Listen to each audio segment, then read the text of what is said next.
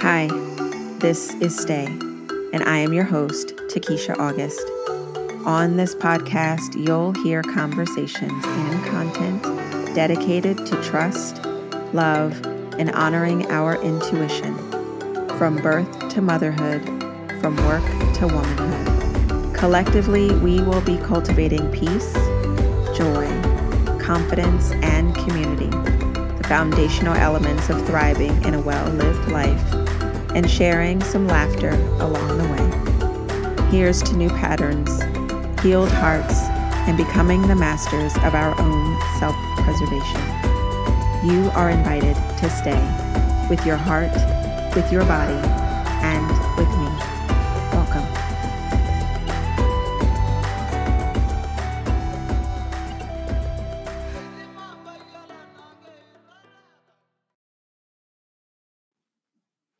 Hello and welcome to Stay. This is Takesha, and I am so excited to speak to my guest today because she is someone that I have known from a uh, client professional sense for almost eight years now.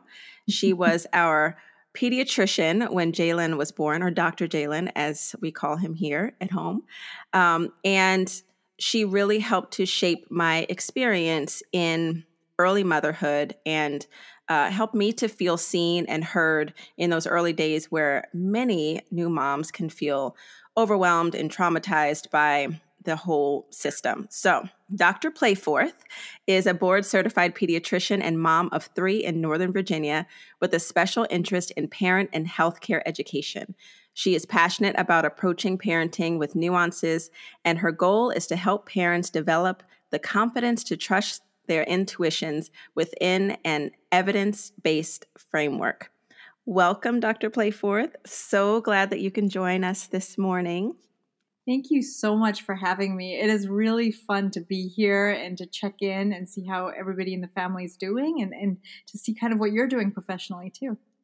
I know. It's so fun. It, you know, and I I the last time we saw you was last year in Jalen's uh, seven year checkup, um, and it's usually we don't know what's happening with our doctors or whatever in between visits and all of that. And it's mm-hmm. really been great to see you emerge on social media and to create this um, information platform for parents. Um, and I've always had such respect for uh, the way you hold space for parents and and it's interesting when when we started coming to you almost eight years ago because he will be eight this month um, mm-hmm. at the time of this recording um, you were not yet a mother Mm-mm. and I I can't remember what checkup we went to where we saw that you were in fact expecting, um, but I'm so I'm so excited. First of all, tell us a little bit about um, who you are in your journey um, into pediatrics or the work that you're doing now. Um, and then we can get into how your work has been impacted by entering into motherhood for yourself. Um, so I actually, um, I grew up in Malawi in Central Africa. Uh, so I was born in England, and then I was in Malawi for my almost my entire life. Um, well, I guess at this point, half my life. I came to the states for college, and then met my husband in college and have been here. And now my family has moved here as well. Um, but uh, you know, the culture shock. It's sort of interesting being an Indian person who grew up in Africa and then coming here. There's just learning how different cultures approach life and parenting and things. It's been really interesting to kind of observe that both um, as before I was a parent and then now as a parent as well. I think I've developed more of a respect for where culture comes, what what role culture plays in parenting and in life. Um, and then so yeah, I've been in practice for ten ish years. Um, and as you said, I was not a parent initially um, when I started private practice. And then now I have a six year old, a three year old, and a two month old. And with every child, the way that I've approached pediatrics has changed. Oh my gosh. And it's well, you know, for early on, um, in the practice that that you were a part of when Jalen was born, you know, we have an opportunity to see different practitioners, you know, for sick visits or whatever.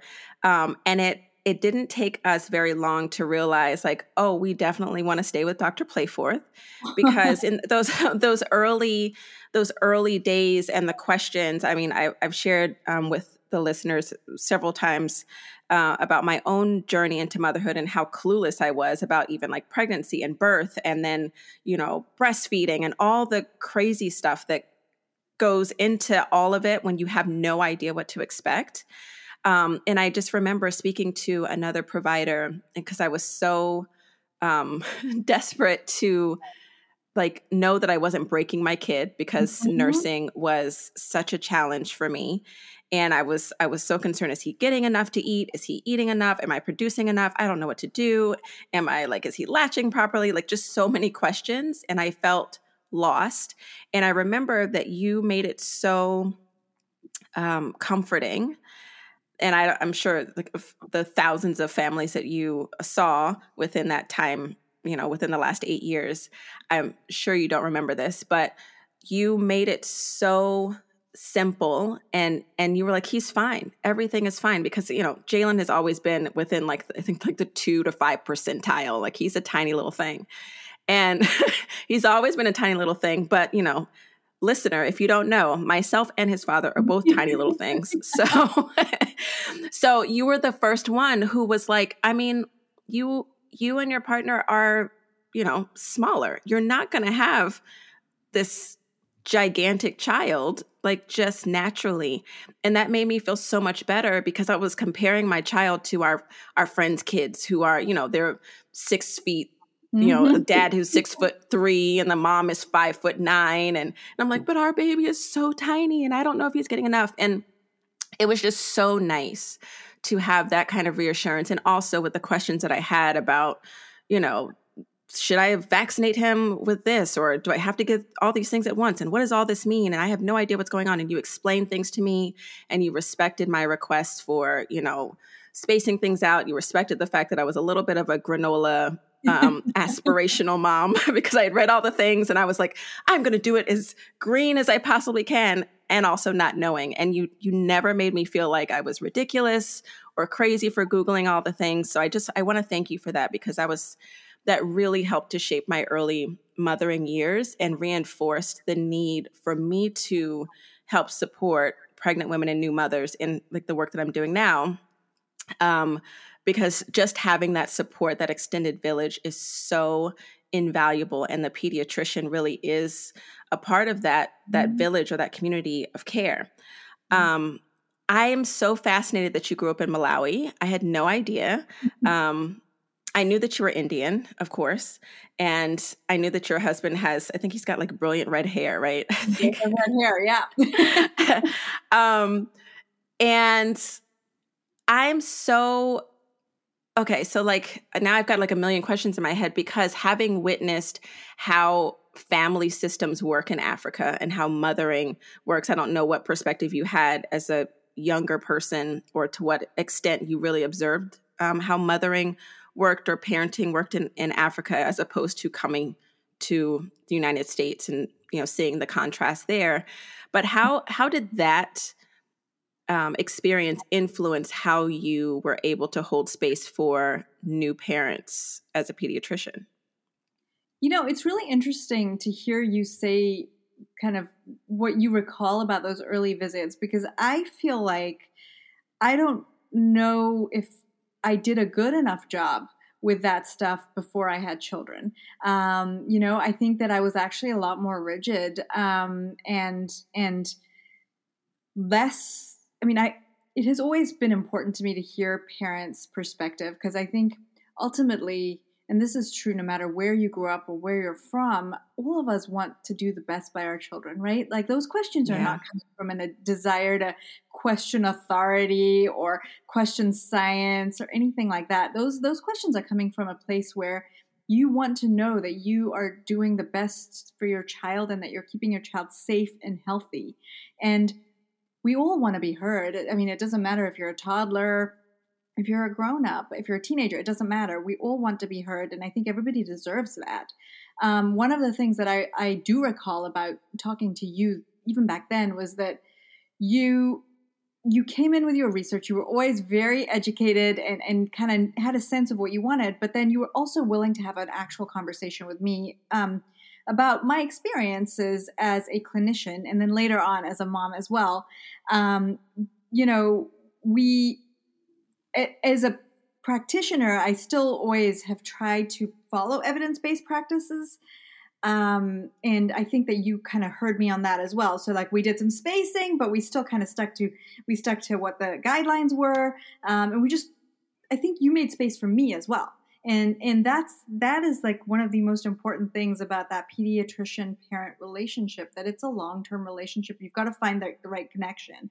That isn't actually answering your question, but it was something that what you were saying earlier. I kind of wanted to bring up, but um, one of the things that growing up in Africa, growing up um, in an Indian family, and then kind of seeing how things are here, one of the things I've observed is that what is really hard about the nuclear family sort of culture of, of the states now, and I think the pandemic has made that even more true, is that everybody feels very isolated and there's this pressure to to feel like you have to kind of go it alone. You have to figure it out on your own. You have to do all your research. And and this sort of ties into the earlier point. Um, you're not alone, and you have to find your village, and that might be other moms, that might be extended family if that's available. But a lot of times it's not because we're all moving um, for jobs and things like that, um, and you have to you have to kind of find the right pediatrician as well um, because it takes it takes a village. That's that's it's a common. It, I mean, it sounds like a cliche, but it's true. Parenting is hard work, and you cannot go it alone. It just it, your kids deserve more of a village, and you deserve more of a village as well because it's an experience. Yeah. Oh, I I love that so much, and I don't know a whole lot about um, Indian culture um, you know, largely, but I do appreciate the perspective of, um, you know, motherhood and mothers, mothering bodies uh, among Indian culture and how, you know, the the postpartum body is mm-hmm. accepted more so than here in the United States and like the Western view of, you know, snapback culture and all the things. And and I I think on one hand I was kind of sucked into like oh well i don't want to overeat i don't want to eat too much i don't want to like i first of all i had no idea what to eat for to produce the amount like the milk that i needed. Um and i also i remember too that you kind of gave me permission to like feed myself like to eat stuff. Um and to not overthink that process um because I was kind of like, well, shouldn't I like nursing is supposed to make my tummy flat and all these things. And you allowed me to because I, I I think there there's a lot of permission that is that is sought from parents from the pediatrician on like how am I doing this? Am I allowed to as a like as if we're not all adults, but you you know you kind of want that permission like am I allowed to just eat more calories and you're like in fact you're going to want to consume more calories because you're now producing nourishment for another human as if that wasn't obvious. But it's just it's so interesting how you can kind of be stuck in this vacuum because you know those early days of having a baby you're kind of in isolation depending on how much support you actually have. Mm. um, and a lot of the support that i was getting was more or less like um, you know immediately getting your body back in shape or like like I, had no frame of reference for what what it what it should be what it should look like. Um, and have having worked with parents for so long um, i'm curious what you think of parenting as a parent now yourself and having worked with other parents. I think that it is a life-changing journey that nobody can really appreciate until you are there. Because mm. that feeling you know that feeling of anxiety in particular, I think is is not something that is adequately captured in reading material or anything like that. That feeling of that now your heart lives outside your body and you only have so much control over it. Um, that is a very deep, powerful, and terrifying feeling. Um, For sure. but it is also the most one of the most rewarding experiences. Um, I think it's interesting that you talked about a little bit of the postpartum culture um, here, and then within kind of the Indian experience as well. Because when I first met you, I didn't actually even know as much about what that immediate postpartum experience would look like as an Indian. Um, and I was pregnant with my first, and my mom. So culturally, what we typically do is that there is you're when you're pregnant for the last few months of your pregnancy, and at least in my extended family, you go and stay with your your the maternal grandparents. So the mom goes, the pregnant woman goes, and then um, she's there until three or four months postpartum, being taken mm. care of mm. by her mother. Now, obviously, that wasn't something that was easy to do for us, but my mom told me, "Oh, I'm going to come and I'm going to stay for for six to eight weeks." And I talked to my husband. I was like, I don't think I want my mom here for six to eight weeks. this thing we want. Um, and I talked to a friend of mine who, interestingly, was she'd had her first baby. She wasn't. She's not Indian. She was my best friend from med school, and she said, "You are going to want your mother there." Um, and so I listened, and my mom stayed for six weeks, and it was amazing. And she has done it now for each of the pregnancies, and there's a very specific diet that she she was a little militant i'll be honest with you. Like she was like you have to eat this and you have so it, it, there is like pressure in a different way but she was also like the role of the po- the mother postpartum is to heal. Mm-hmm. so your only job is to take care of your child. I will take care of all the other things. So she took care of cooking. She took care of the laundry. She took care of the housework. Um, and all i had to do was heal and feed my baby and rest. And that that is what's missing here. And it's unfortunate um, because you, I mean, bounce back culture is its own thing, right? Like that's not a real thing, but you actually do heal from that process better when you are supported in that way. Yeah. Oh, that sounds amazing. I I'm I'm with you. I don't know that I don't know that I would would have wanted my mother to to be around uh, to be at my house for six to eight weeks. Um, but when there is a cultural connection and like a like a, a history or, or like some kind of ritual that mm-hmm. goes along with that that matches your culture like i can see how that can be super healing and i'm so glad that you asked another mom friend who was like, "Oh, you're going to want this." Like I, cannot imagine under what circumstances I want my mother to be in a house with me and my husband. Like, but I, I am glad that you listened to that. And yeah, it is it it is such it is such a clarifying experience. Mm-hmm. And I, I am always curious about pediatricians who don't have children and and choose to never have children and how they are able to continue to hold space and hear like the full story because a lot of times, you know, as a pediatrician, I would imagine like your sole focus is the baby. Right. And um, you know, we recently I've I've seen so many things on Instagram around um pediatricians reporting certain things on on parents and babies being taken from parents and mothers in the like these early stages of of motherhood or parenthood and it, it just being exposed to so much information on the internet can create so much fear mm-hmm. inside mm-hmm. of new parents' bodies, especially if you are the birthing parent or mm-hmm. parent who is needing to lactate to feed a baby and so all that all that fear and trauma can kind of like be stored in the body so yeah it is it's interesting to to hear how your experience was in in the early was that your first pregnancy that you remember um the process or like by the second and third were you like oh this is old hat. I know my mom's going to do this. I know that i'm going to eat these things. Was it basically the same process? It was basically the same process. Um and now i mean i don't know that that would be the right thing for every family. And my mom actually is somebody that is really i mean typically very laid back and e- easily kind of slots into our lives here and and um she she's flexible and she's she's super helpful and she's like a very peaceful person, you know, like she doesn't it's not it doesn't feel tense to have her around and I don't think that's always true, so we're very blessed that way. Um but I you know, and whether that I think everybody needs someone in to help them out, and that might be your spouse, that might be your, a friend. Um, but having somebody who you feel like is on your side and kind of has your back is so helpful.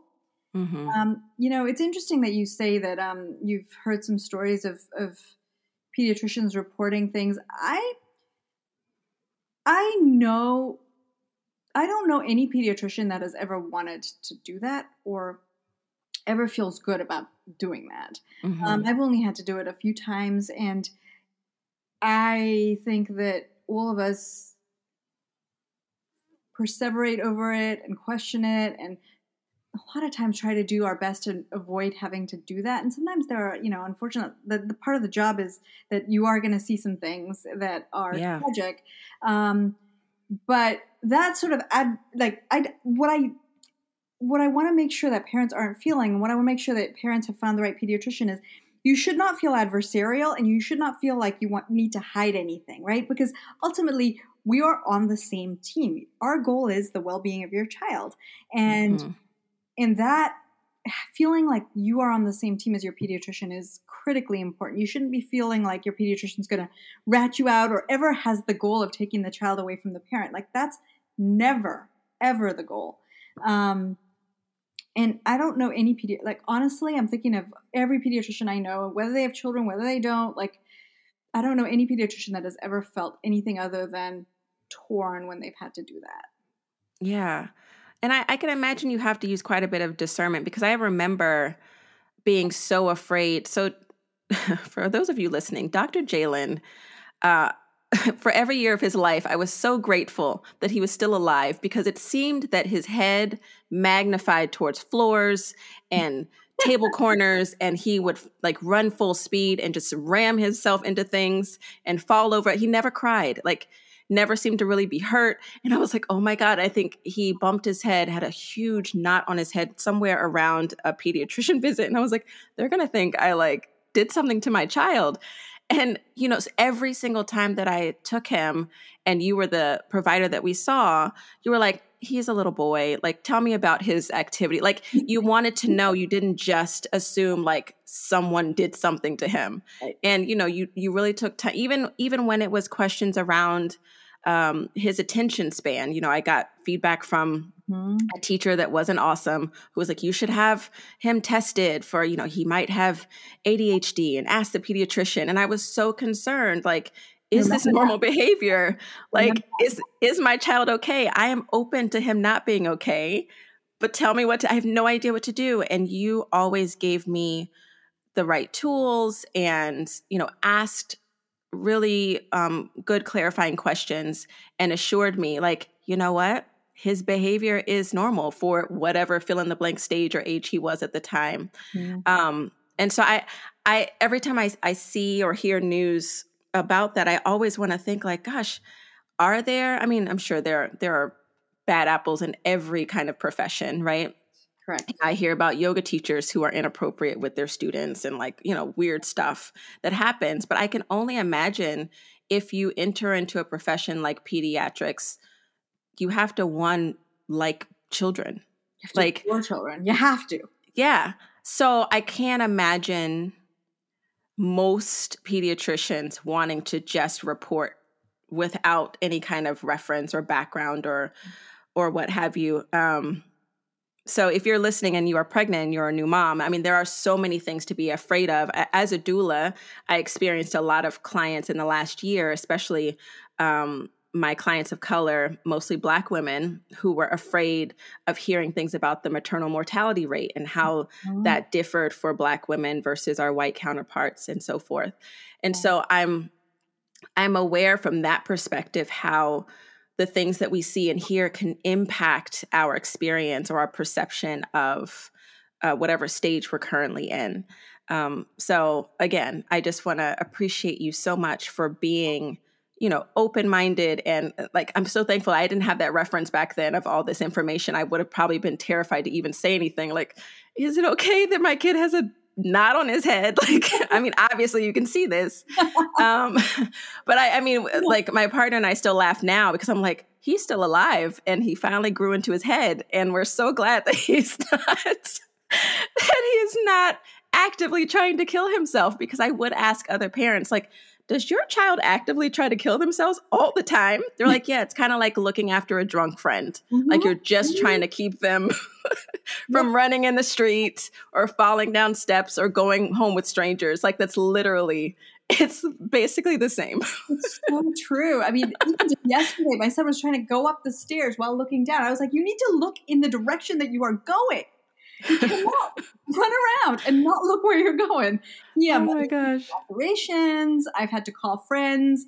Um, eh, eh, you know, I, I think it happens to all of us and you feel guilt about it. But like, this is also part of like I want to see a few little bruises and bumps. It means that you're not overly coddling your kid, right? There, one of the life lessons that children need to learn is you fall down, you get back up. That's an yeah, yeah. So in saying that, like again, I, I was your perspective on that influenced by the fact that you are now a parent, and I think, I think that I started to recognize that even when you're doing everything per- perfectly, and I mean honestly, like I'm not, but um, even when you like try to like check all the boxes, for example, with childproofing, um, then your kid can still find ways to try to to harm himself. I mean, my kid once um, got into a childproof medication bottle, oh, and I had to call poison control. Right? Like, here's the pediatrician calling poison control, being like, "Uh, yeah, so what do you look for?" Oh no, you know, grown up medication, and he shouldn't have had access to it, and that was my fault. Um, but you know, like that was a learning experience as well, and he it's interesting also to see kind of the different personalities in your kids, right? Because my oldest, you know, you told her don't don't open that, and she'd be like, okay, and then my second is like constantly trying to harm himself. But yeah, and, you know, like parenting is partly pivoting uh, and doing things the way that your child needs them to be done, um, right? One of the things that I do remember about you, though, you know, is you talk about like coming in with those concerns from the teacher and stuff. You are always a very effective advocate for your kid too right? I think a lot sometimes parents worry that they're bothering the pediatrician by asking questions and sometimes you know the setup in the pediatrician's office is such that like you're being kind of shoved out the door a little bit and my hope is that that was never the case with our practice i certainly always tried to make sure that i mean that's not the way i want when i take my kid to the pediatrician i, I do not want to feel like i'm being shoved out the door um, i want my questions answered but like you were always very good about um, asking the questions and and making sure that you had the information that you needed too. Um, and like if your pediatrician isn't letting you do that, then maybe they're not the right fit for you. Yeah. You know, I always notice the stance of any provider, even if it's my own provider, when they walk into a room, what stance they take. And there were some pediatricians that would stay standing. Uh-huh. They would kind of like be like their feet would like one foot would be pointing towards the door. Like i'm really into nonverbals. Yeah. and you always came in and you sat down and you crossed your legs and you like got comfortable and you always made eye contact with him. And you know he was always probably trying to fall off the table or climb so i don't know. Like it was always a circus. Um but i i always felt like i could uh ask my questions because if I wasn't able to see you, say for a sick visit, if you weren't available, I would always write down my questions because I didn't know mm-hmm. who I was going to get and I didn't want to forget. Yeah. And when you walked into the room, you gave me enough energetic space to remember my questions, to like at, like you answered exactly what I asked and not like what you thought I asked or what you thought you I should hear or, or whatever. Um, and even with you know I I've got a kid who is deathly afraid of needles. I am hoping that he outgrows this because he is now getting too strong for me to wrap up with my body. Mm-hmm. Um, and and you like took the time between you and the nurses, like you know, we always had to like basically put him in a chokehold, but not chokehold, um, in order for him, in order for him to like get a shot, or you know, which I think a lot of it had to do with um, a trauma. He fell in in school one day. I think he was like three, and he sliced his face open, mm. like right next to his eye. And they had to they had to like burrito. constrain his but yeah, they had to like mm. put him in this burrito thing. Yep. and it's literally like every time I think about it, it's so funny because on one hand, I'm like this mom who is looking at my kid who's got blood gushing out of his face, and on the other hand, he's screaming at the doctors in the in the ER and was like, "You have no idea who I am. When you let me out of this, I'm like he like genuinely a three year old brain. He thought he was a superhero. He was like, "I'm so strong. You have no idea who I am. Get me out of this." And I'm like, it was so funny. But then, to, but then to see like the the after effects of that trauma of like mm-hmm. him feeling powerless and him not um you know, feeling into the fact that he was small and was not, in fact, a superhero and could not control what was happening to him. Yeah. Um, and then to also come to the doctor for regular visits, even if he said, I don't like Dr. Playforth, I don't want to see her. And you were still always so patient and, you know, and then he would he would he would respond so much differently to you than a lot of people because you know we all know or i believe that children are very keen to energy and they they like they know who's there. And like on one hand he's like i hate her because she's gonna like i'm gonna have a shot or she's gonna like poke at me or whatever. But then on the other hand he's like she's so nice or one day he was like really into like women's clothing, like noticing things. He's like, I like her dress. Her dress is pretty. Ask her where he, where she got her dress from. I was like, her dress. I'm not gonna go ask her where she got her dress from. Um, but it was just so it was it was so nice to see your um, level of interaction and your comfort in coming into a space and recognizing how important it was for you to not appear to be in a hurry because I'm sure you're very busy but like to not appear as though we're just like another thing to get out of the way, like because you have to get to someone else. Um, you also co-authored a book. Yes. And I would love to hear about that. And what is what what is the book? What is it about? How can it help us? So um, it was I had started the social media platform, and um, I got a message from a woman who is brilliant and she had wanted to put together this baby led weaning book because there's a there's actually not a whole lot of resources on baby led weaning and for those who don't know baby led weaning it's misnamed but the concept is essentially skipping the puree stage and and letting your child have real food right away mm. um, and obviously, there's a lot of fear around that, right? Because what if my child chokes and you can't do it before six months? And um, and and even pediatricians actually are not taught about it. Um, I did it with both my kids, and it worked really great with one and not great at all with the other. And, and that was again a life lesson about parenting, right? You can have sort of this theory of how you want to approach things, and then you know it's a two person endeavor for most things, and your child has an opinion. They've not always read the book. Um, but she wanted to put together this guide on baby led baby led feeding, and she was working with a dietitian and so we got together a group of uh, it was me so the pediatrician and then a pediatric allergist because there's always a lot of questions on how do you introduce allergens to your child right? Um, and then the dietitian um, and then a speech and swallow therapist as well. And the guide so it's a book that's a guide to what baby led weaning is um, how to think about when is your child ready for solids how to approach it safely um, and then also a bunch of recipes that include things like allergens, but also kind of make space for people who have alternative diets, right? So I'm vegetarian. The pediatric allergist is vegan, um, so she's entirely plant based, and, and, we have recipes that kind of accommodate that as well. Um, and how to, so it's a recipe book, but there are other resources like that. And sort of the, the concept of this book is when you are a parent, you are a busy person. And you do not have time to prepare entirely separate meals for your child.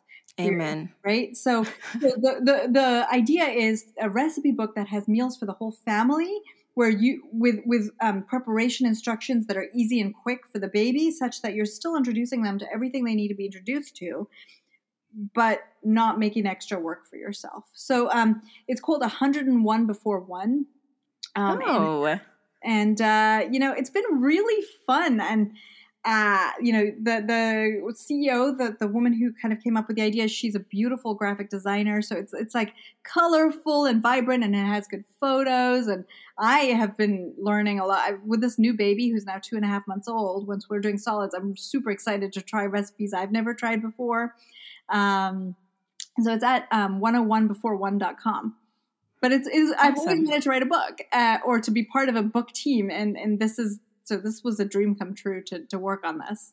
That's so cool. I love. I'm gonna have to. I'm gonna have to add that to my library. What's What's interesting is that when I first learned about baby led weaning, and I was talking to my, I was raised by my grandparents, and I was talking to my grandmother about it. She was like, "I mean, it sounds like what we did, but now they're calling it something." Yes. So like, no one pureed food for me. Like, I was raised by like the elders in my family, um, and you know, they would like sometimes they would like chew up little bits of food and like baby bird it, you know, give it to the baby. Or, you know, if they seemed interested, they're like, yeah, you just got to pay attention to like, is your baby interested in the food? Is it like, do they seem like they're ready?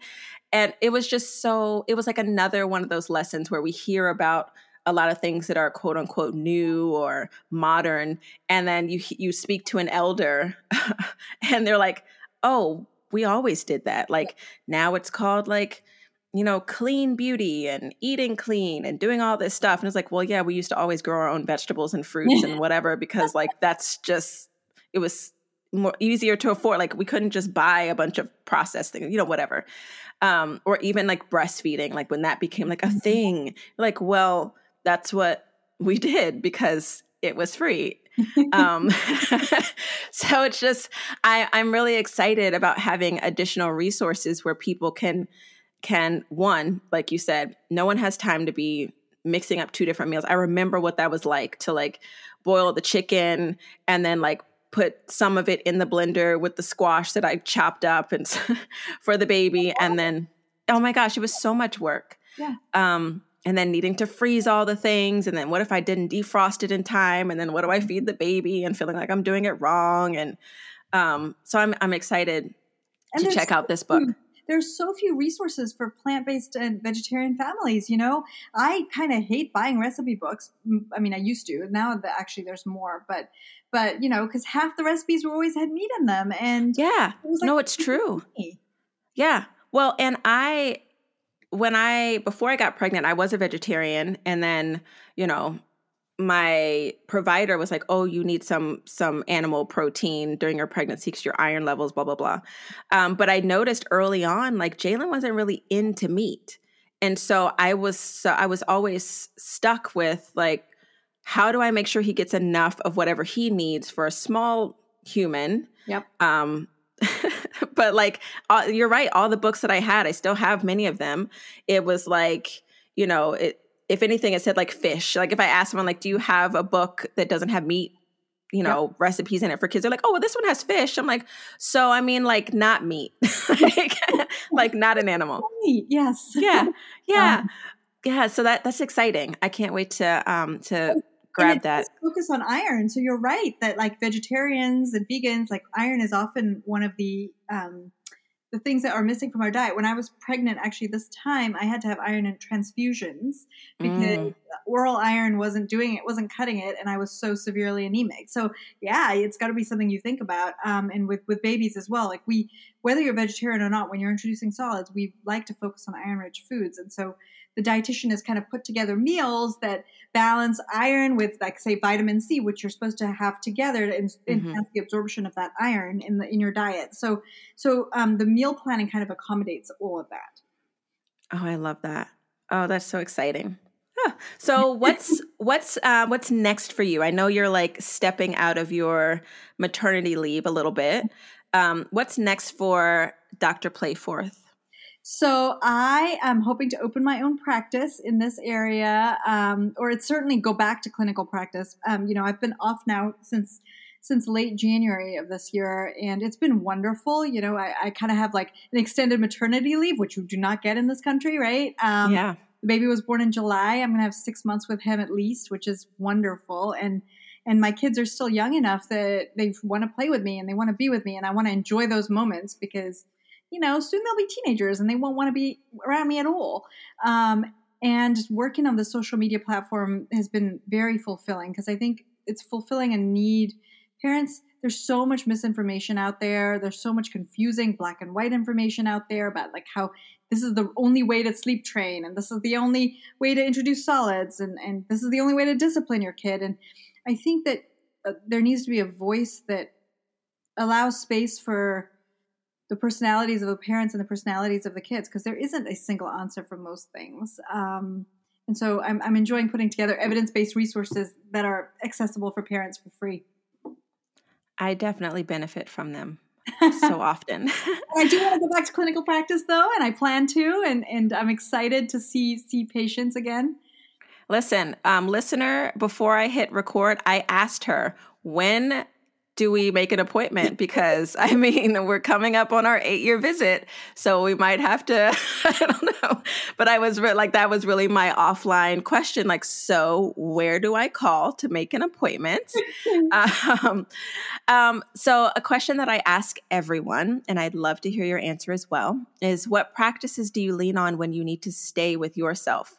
How do you stay with yourself when life is challenging or you're being called to move out of your comfort zone? I love this question. Um, so, yoga, actually. Um, I had sort of gotten out of practice. I used to do it a lot more, and then parenting and life and all that. Um, but this year in particular, I've gotten back into practice. Um, at the beginning of the pandemic, I just needed something. Mm-hmm. And um, uh, I I started doing it. You know, like I, I can't get to it every day, but but I try to do it three four times a week if I can, and even if it's just a twenty minute yoga session, it kind of helped me feel centered through the pregnancy, which was really hard this time. Um, and and now postpartum as well. It's been nice to just keep my body moving. I had a pretty bad herniated disc um, a couple years ago, and realized that part of the issue was that my core strength wasn't great, and so I've been like being working on flexibility and core strength through yoga has been wonderful. And then the other thing I do is I write. I love writing, and um, sometimes I articulate. I, I kind of know where I am mentally better after I've written for a while and I see what I've written. Um, so those are the two things that I do. I love that. Those are also my go tos. So so I'm definitely a fan of that for sure. Um, oh, how can people time? Yeah. Listen, so I got I got back into yoga when I when I got pregnant because I did need to connect with my body in some mm-hmm. way. Like I had the worst morning sickness my first trimester. I mean, my, my pregnancy was pretty Google uh Google steady. Like if Google said between this week and this week you're going to have nausea and morning sickness, like that's exactly how long every one of my stages was. Like it's very textbook. Um, but I also felt very detached from my body, so it's it's nice to hear when other people are are um, you know testifying to the fact that get like a, a movement practice of some kind or getting into your body is super helpful, especially when you're pregnant and you're kind of feeling a little disembodied while growing a body yeah. And I felt that way. I mean, I did not like being pregnant at all. Like all those women, I would read all these things about women who, you know, find pregnancy to be like amazing and they love what their body's doing. And, and I, I, I admire those women, but that was just, it was not me with any of the pregnancies. Yeah, it wasn't me either. I call them like the happy pregnant fairy stories. Like I'm supposed to feel mm-hmm. like this happy pregnant fairy, like, oh, I feel like I'm glowing. I'm so excited. Like I had a person with their head lodged in my bladder, and if I sneezed pregnant, it would be a disaster. Mm-hmm. And I couldn't walk through the produce aisle for most of my pregnancy without wanting to like lose my lunch. Um, so yeah, I was super intrigued by these people who were like, "Oh, it's so blissful and wonderful." I have a friend who was one of those people that made pregnancy look so easy, and in fact, she became a surrogate because pregnancy was just such a joy for her. That's amazing um, that you could yeah. won that gift. Exactly. I was like, listen, if anyone could could make this look easy and give this gift to other people, it is you. But that wasn't my experience. and you feel a little guilty about it too, right? Oh, for sure. Even with breastfeeding, like I feel like I should be, you know, I'm lucky that I can do it, and I wasn't able to really well with the other two, and and this time, I, but I, I was actually telling my husband just last night, I kind I just don't like it.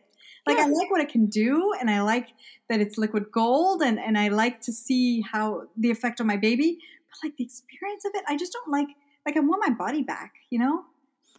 Yeah, no, I totally get it. it. Which is I and I hear this a lot. I hear this a lot working with moms and even the early stages of motherhood, they might whisper to me like, "I don't love being a mom. Mm, love my yeah. kid, love them so much, but I don't love this. Is that okay?" Like absolutely it's okay because it is a lot like especially during the last 18 months, at least for me, to have my kid with me 24 7. By the end of the day, I was overtouched.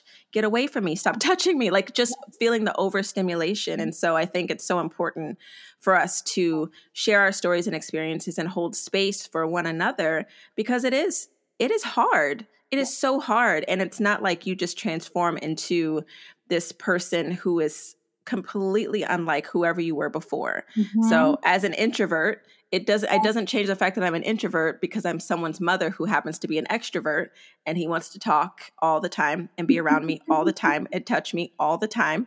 And so it's important to find those practices where you can just really be present with yourself for even a couple minutes a day so that you don't lose it. And it teaches your kid something too, right? Like it teaches your kid that like mom is a person that also has needs and, mm-hmm. and, she's honoring those needs and like that's okay to do. I feel like that's a that's a hopefully a life lesson that they continue to carry. Yeah.